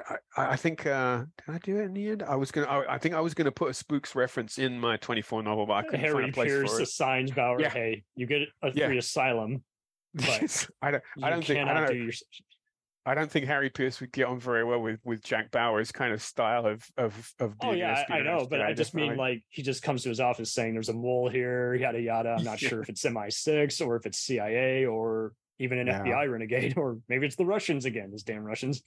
because when they gave me the job for that, it was um the the the originally they were, they were saying to me like, "Do you want to write more than one?" And I was like, "I don't have the time to to to do these to do more than one novel." And we had a whole we had a whole idea about talking about doing more of them. and those were better. And- like those, both both you and uh, Mack and Ward's books gave me so much more hope for the franchise because instead of uh, previous novels had been kind of hit and miss, where they kind of it's like they were kind of getting into even more political arguments, and it didn't sound like stuff the characters would do. And you guys kind of just wisely said, you know, like so and so walks in with a shit eating grin, so and so has an oh shit look on their face. You know, it's like stuff that you know only visually can you know come across and it's like see that's what we need i i want to know what's uh, people even still want to know what happens next with even Chloe and Tony Almeida. Oh yeah, you know. In I my mean, I- mind, Jimmy Smits became president in that final season, and then uh, Eric uh, became a Secret Service agent. and they're he's going to they- team up they- with Agent Pierce to free Bauer from Russia. when they gave me the, the the job, they said like, you know, look, you're going to write the first book out of the gate, so can you can can you write the show? no can you can you kind of start you know can you can you kind of set like the, the brief they gave me is they said can you just say what happens to jack after the end of the previous season and you remember if you remember that season the last shot is jack looking up and it's like his face on a camera and he's like a drone's looking down at him and chloe's like what's going to happen to jack? And he's like he's going to go on the run and and and, Yeah. everybody, everybody and their dog are chasing him right? And it's like and that's the way the season ends right? And so i said right okay i'm going to pick up like one hour later and it's like what happens to, how does he get out of the us you know what's the last thing he does before he he disappears if he goes off the radar forever? And that's what deadline that's what the story was about. But the thing was is i, I didn't have a lot of time to write it. My and my editor said to me well you know if you can't if you can't meet the deadline you know literally the deadline for deadline if you can't meet the deadline uh you, you know you can't do the book. And so i wrote that book in 48 days. And that's the that's the fastest I've ever written anything in my career. And I just kind of like you know I, I pulled all nighters for for the best part week after week, and I think I kind of channeled the energy of Jack Bauer, you know, because I was on a clock the same way that he was, you know, and uh, all of that kind of I think shows in that book, and I had such a fun time doing it. And then Dave comes in, and Dave was Dave's book Rogue is kind of like you know that's a that's a cool story about you know you see a different aspect of Jack's past there, and, and then Dayton did Trial by Fire, which was basically that's kind of almost like the Jack Bauer origin story novel. It's just like you know, yes, really Uh, great work. And I think everyone's looking for more of that because they were talking about doing an origin show and no one could agree on it. And then it was just going to be kind of a pissing match with the fandom where it's like, well, who can we get who looks like Jack Bauer? Because, you know, it's a hard role to fill. Like Yeah. James Bond. I mean, I would you know, you know, what the last thing we see is him like he's dragged off to Russia, right? And I'm like, well, that you know, you, you could do that story, you know, if, Yeah, even if Keith, if away? Kiefer Sutherland doesn't want to come back and do it as a TV show, you know, that's a novel that you could write. And Mm-hmm. I and and and I know a lot of people didn't like 24 Legacy. I thought it was a good effort.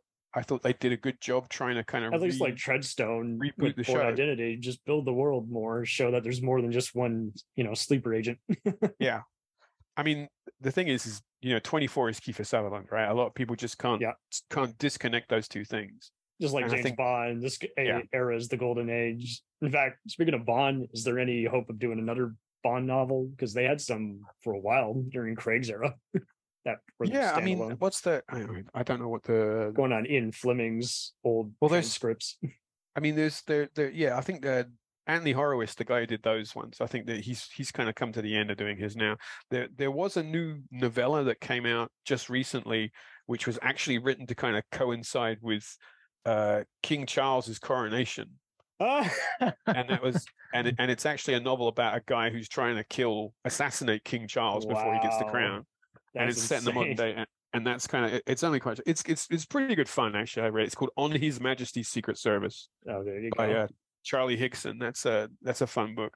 Um, I and I don't know if they're going to do any more past that. There is uh, there is another writer, Kim Sherwood. She is writing Hmm. uh, novels which are kind of set in the Bond universe, but they're not about Bond. Oh, and it's, sweet. It's I've it's about like other the the other 00 agents. So the so the first book starts like James Bond has gone missing, presumed dead.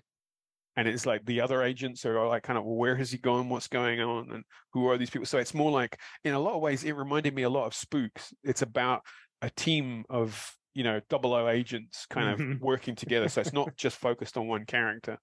And her first book, uh, Double or Nothing, uh, that that just that one's come out quite recently. I think she's going to do a couple more. That's neat. Well, since you're such a fan of some of these other espionage, uh, I have some good notes. Uh, did you ever see that uh, hit movie Spy Game? Oh yeah, Scott? that was that was a terrific movie. Yeah. Uh, apparently, uh, the screenwriter of that, uh, who also worked on the similar Sniper series, he gets paid each time they make a sequel to that '90s movie. Um, uh, yeah, the author uh, Michael Frost Beckner, uh, he teamed up with Beacon Pictures, who actually owned the rights. Universal was just a distributor, so he actually, because they made so many changes, you know, at just insistence, it, it's just part of the Hollywood compromise. He decided, here's my version based on my original draft I'm going to make it a book trilogy. And it's it's just came out now. The the Spy Hards podcast even interviewed him, and man, he was giving some juicy details. Is like, it's like he, he lives and breathes espionage. It wasn't it. I mean, Spy Game. I mean, so that was that was the Brad Pitt movie, right? Was I, yeah, yeah, yeah. I think but Mhm. I, and uh, I'm not. I think I'm. I'm not sure if this is true. I remember someone telling me that that was the movie that Pitt turned down Jason Bourne to do.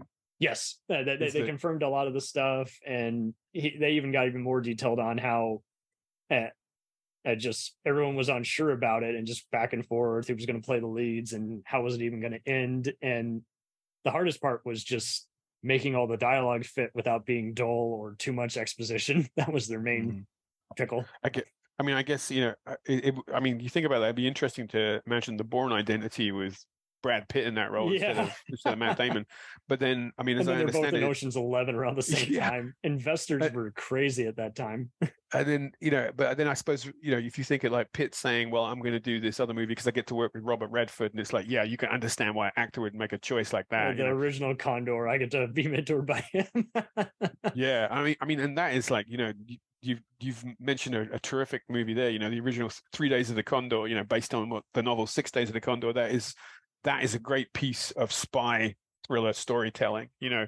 And i mean i know they did a tv series kind of modern updating of it which i watched a few episodes i thought it was okay but you know i, I just think it doesn't hold a candle Oh, to wait, the, wait, wait, the original. Sorry. The condor did you see that the, the tv Oh, yeah, show yeah, yeah. like the modern day That- updating of that was a different- condor Yeah, that was more like the Americans. That that was related in Condor only. Yeah, very different beast. I mean, there was another show that did a similar sort of thing, uh, Rubicon, which had James Badge Dale in it. That yeah, was there you go. Very slow burn show. You know, you We really had to kind of pay attention I to that. remember we saw that when that came out, and we were like, "This is so good, but it's not going to make it past the season because it's just too complex and it doesn't have Yeah. the patience that we do." Yeah, I mean, I I I I I, remember re- watching that and thinking this feels like a novel for television. Is this this is really dense, and Mhm. it's like you know you have to kind of really pay attention to what's going on. There- like, there's yeah. hope, especially with Jack Ryan season four finally concluding. I just saw the first two episodes of that at a preview screening this week, actually. oh, man, and uh, it was great. It was at the, the London Action Festival. They had uh, the first two episodes, and Wendell Pierce was there doing a Q and A. Isn't he And, uh, amazing? yeah, he has done all kinds of ethnicities, and here he is, you know, playing a black Muslim who is also having to, you know, be the boss, and you know, again, you know, just it does all the. I it's gone for so many showrunners and somehow still kept up the pace. You know, that's Yeah, that's that's it re- it really feels like as well. As well, it's like that. That's. I mean, I'm, I can't say anything about it, obviously, for spoiler reasons. But, but Yeah. I will say this: is it feels like classic kind of spy stuff. You know, just that sort of Cold War era, real kind of pressure cooker sort of the, just that, that everyone of- is breaking a sweat and going, "What happens next?" Yeah, you know, I mean, it was so. Yeah, we watched the first two episodes back to back, and I was like, at the end of it, I was like, "Oh, damn! Now I've got to wait until the I end was the, of the same month." way. I was to see some battling more, you know? insomnia when season three came out, uh, and it was just one of those where I'm like, I really got to go to bed or I will have a headache. I'm like, well, no, I accept my fate. This is a great show. yeah, I'm I'm looking forward to seeing the rest of that. Definitely, that's uh, you know, very excited about that. Absolutely, uh, they cracked the code. no pun intended. Um, so you you you give some hint. You've given some hints on your, your upcoming projects and everything, uh, and given more than plenty of advice. Um, uh, obviously the sky's the limit. Um, what kind of sky are you breezing through now that you're being the superstar? oh, that's nice of you to say that. Well, um, well, right now, um, um, so my the, the my publishing company just got bought out by another big publisher. So Ah. every everything is kind of ground to a halt while everybody figures out what the hell is going on. So um, so I, I have a couple of projects that are kind of in the hopper, but uh, until everybody decides what they're doing and where it's going, there's like nothing that I can officially announce. So I suddenly found myself with a bit of free time, which is really great. So I've been working on a couple of uh, of small projects. Like I said, I finished the the Rivers of London comic book, and Yes. I, and I did. I, I've written another Commando comic book, which is going to be coming out um, later in the year. I Uh, saw you had some two one-offs that are coming out also. Uh, Yeah, and so so my my latest standalone novel that's uh, Dark Horizon that just came out last month, Uh, that just came out in hardback and ebook and an audiobook. And and that is doing really well. A, a lot of people are saying really great things about it. I'm very pleased with it. It's it's it's a bit different from my Marc Dane novels where they're kind of more globe-trotting kind of action adventure mission impossible kind of style things the dark horizon is much more kind of close focus it's Mm. it's very much in that sort of like pressure cooker kind of mold uh, and i had a, i had a lot of fun writing that it was one of those things where i just sort of said here's an idea i had years ago um maybe i could make it work and, and my editor said but we need another book from you. What do you got i got well i got this idea. I'm not sure if it'll work. He's like, i like that. Do that. Yeah. and, and so uh, I kind of just threw myself into it. Uh, it was one of those things where I wasn't sure if it would work at the beginning, but once I got into it, I, I found the kind of the the, the sweet spot, and uh, and now it's it's it's done pretty well. So I'm hoping that that will uh, the audiences will really enjoy that, and and that will Uh, carry what are through. you currently binging? So what have, I, what have I watched recently? So I just yesterday I just watched The Mother, that movie with uh, is Jennifer Lopez. Uh, Lawrence, With but the- J Law, it's all good. Oh, oh, the mother. Okay, yeah, with Yeah. okay, So- where J Lo is assassin. Yeah, J Lo. So like so so J Lo doing basically kind of John Jane Wick. You know, it's like it seems like it seems it seems like there's there's a lot think of there'll these be movies. some John Wick novels? There was a prequel comic. And I I think the the thing about John Wick is so kinetic, right? It's it's it's hard to do that justice on the printed page. Maybe in a comic book you can make it work, but I think a novel, Yeah, a novel the- would have There's to a great comic I think you'd love. Uh, that shows Yeah. how he first met Lady J in, in a deadly encounter. But yeah, so I, I watching that, and what have I watched? So I've been watching a lot of action movies. I just saw Kandahar with uh, uh, Gerard Butler, which uh, that got that got really bad reviews, but I liked it. I, Yeah. d- I don't know if, if I don't know if that means my maybe maybe my taste isn't that great. Critics I, I'm into a lot of stuff hate like stuff, and I Syriana and the Kingdom, but it seems like it was for that crowd, and a lot of people were just getting bored. And they're like, "We want him to blow stuff up every minute." And it's like that's not what this movie is. Yeah, I mean, you know, my taste in action movies, I I, I like. I, I I won't lie. I mean, I love the Fast and the Furious movies, and those are just like Yeah. crazy comic book, shiny, glittery fun. Expendables has Yeah. reignited its franchise coming out. But at the same time, you know, uh, the I, I'm I like watching movies with just like you know that might have some grit or guts in them. Like I, I watched The Raid two again recently. Mhm. Uh, if you've seen the Raid movies, those Yeah. those movies are just crazy. Indonesia. with the incredible fight scenes. You know, direct, directed by this Welsh guy Gareth Evans. You know, he's just amazing director. Some did some fantastic stuff. So um I've been ping ponging around a lot of different things, but mostly it's just been different kinds of action movies. What I've been mainlining recently. Stellar. Uh, the Equalizer, I'm convinced, is going to probably get to five movies total, yeah, unless they want to wrap this up. And it's like this is it. and speaking of which, uh, people were noting how that's a Man on Fire reunion, um, and me and my buddies are we are huge Man on Fire fans. We always thought, you know, even though it was based on a book, we wanted to know more about that other Denzel character, John Creasy's CIA background, because it was just so fascinating. You don't get to see it on screen. yeah. I mean, it's it's it's weird that they never did a sequel to that. But having said that, I mean, I'm glad to see that there's like we're we're going to get him playing an action role again with Equalizer three, which I mean, I saw the trailer for that and I thought that looks like it's going to be cool. I, I, I will take your word for it. I, I always go in without seeing the trailer because, uh, you know, it's not produced in studio anymore. Half the time, it's just a bunch of you know guns for hire who just you know go for the movie with the footage provided and try to make it look like something it's not. so- Yeah. I mean, see, for me, um, I I loved I love I love the trailers when I go to the movie theater. I love to uh, I'd always love to to see those because I like the Oh, I did back in it, the day It hypes me up, right? It excites me. But you know, yeah, yeah, Don LaFontaine doing that. But in a world where you know something bad will happen, it's just to hear that guy's voice. the fan at extreme. And one man can save the world. You know, one man, one ranger, one gun, one bullet. I mean, it's I'm such a sucker for that stuff. Really, I watch. Oh my god, this will be the most awesome movie ever.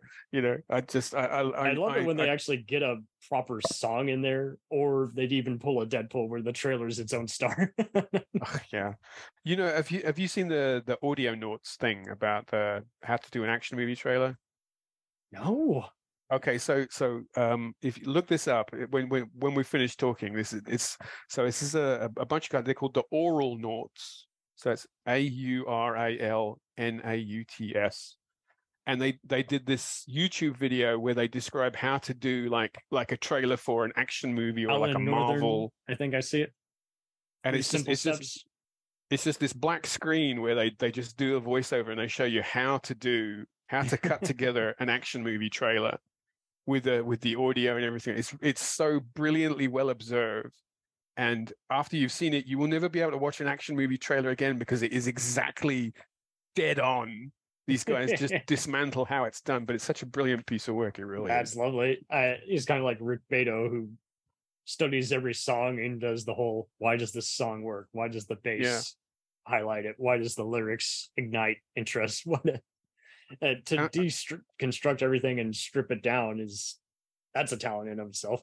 and I, I love that kind of stuff, you know, because I was always the kid who who wants to know how the magic trick gets done, you know, not Mhm. because not because I feel like you know I want to know the secret, actors, but it's but it's because I want to just I want I want to understand how I can do it. You know, it's, it's I want to learn how that stuff operates. So I think once Right. you once you see that, you know, once you learn how people do how the, how they achieve their own kind of creative art, is it can help you in your own creative art. Absolutely. Man, oh man. So you yeah, you are locked and loaded. Uh I can see you doing a mock uh image uh, of yourself with the commando movie poster and then got like an eraser, a printer, a computer typewriter, you know. Remember when I said I'd, I'd kill you last? I lied. I lied. Remember when I said I'd end the story? I lied. There's going to be a sequel.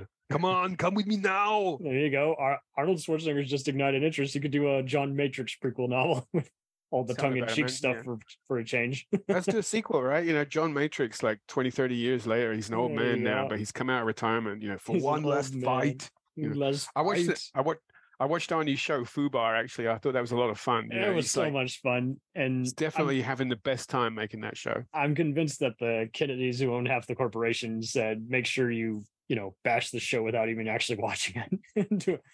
About his ex-wife Maria is still bitter, but yeah. Um, uh, I mean, there there's was even talk at one point of even I think they were thinking of doing like a Rambo versus Predator comic, and I always thought Rambo Okay. was since it started out as a book would have been a great continuing book franchise, but never. Well, you know, I mean, if you if you ever read the original novel, you know, First Blood is it's a Yeah, much doesn't more- survive. it's it's and it's a very different book as well. You know, it's it's it's. Uh, I mean, even the movie is is is very gritty as well. You know, it's like it's it's not the franchise that it became. I mean, to me, that's. uh I mean, not that those movies you know don't have their appeal or anything, but um Yeah.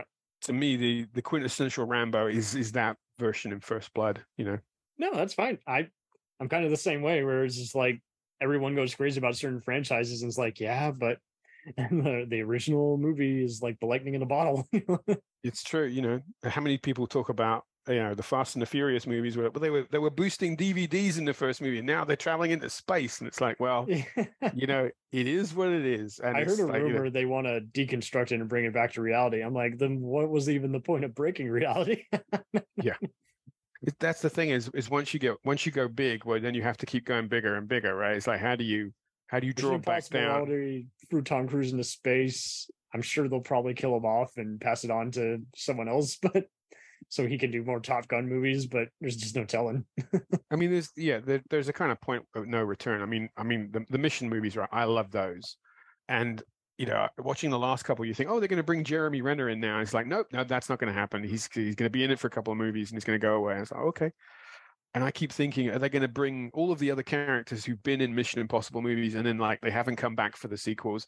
I would love to see like Maggie Q come back in. I always hope thought her character was great. You know, they got Henry Czerny confirmed, and Yeah. Angel Bassett was going to be in it from the onset. So And apparently, I, I I forget the actor's name, but the guy who played the unfortunate CIA agent in the first movie, who Tom Cruise makes oh, Emilio makes him vomit. Estevez, yeah, The the the guy, you remember the guy in the computer room? yeah. uh, Emilio when when he gets Estevez. winched in. No, not Emilio Estevez. No, the the the guy at the end of the movie. Oh, he- The, the guy who's like literally the, the the dude working on the computer in the oh, room. when that would be winched. hysterical. He's like, oh man, my nightmare he's- from hell. He's back. Yeah, and he's the guy. He's the guy they they said at the end. He's like, I want him manning a, a radar tower in Alaska by the end of the day, right? And that guy There gets cashiered. go. They're bringing that guy back for the next Mission Impossible movie.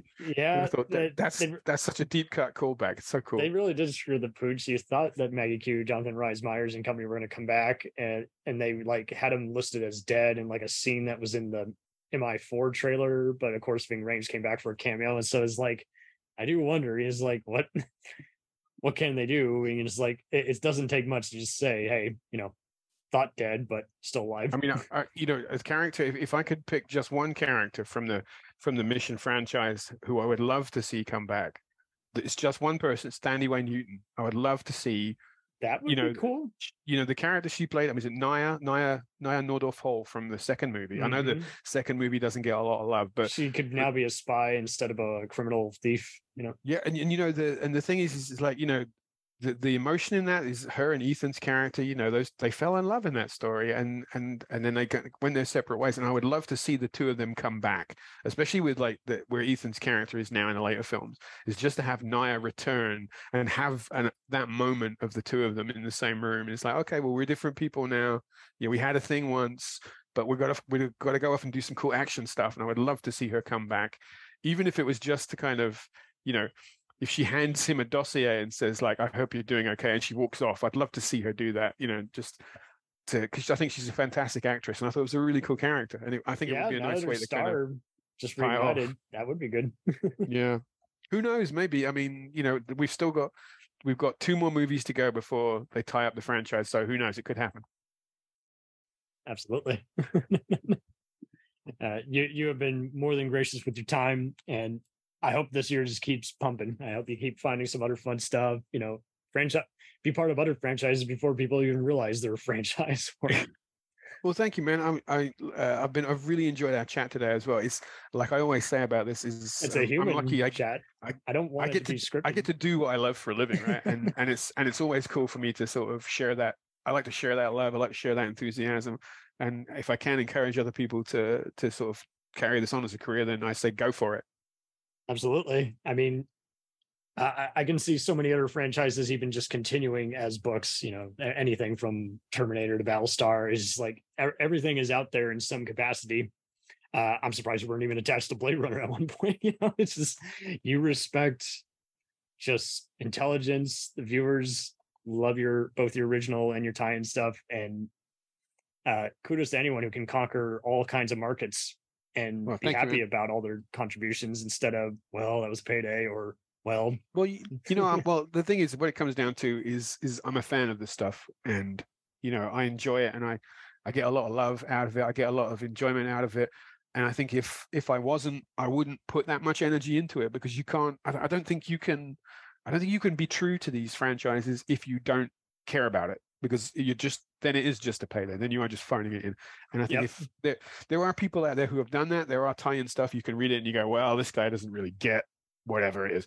I don't want to be that guy. I, I would never work on a franchise. For, if someone said to me, "Work on this thing," and I'm like, "I don't like that show," I, I, I couldn't do justice to it. Give it to somebody who loves it's it. It's so true i see so many people who get roped into it and it's like or you even see directors guest starring on an episode and they're like i've never watched an episode i'm like well that's why you're not going to get along with this the main Yeah. crew today because they're going to correct you on stuff you sh- i mean it doesn't take much to just watch one Watch it comes down to like show show respect for the material, you know, because the, that's what the fan base wants. Well, that and obviously fans are always going to argue, but if you can prevent an argument before it happens, definitely do that. oh man, so you rock this, my dude, and I wish nothing but good fortune for you. So You too. Thanks again, Cam. I really appreciate it.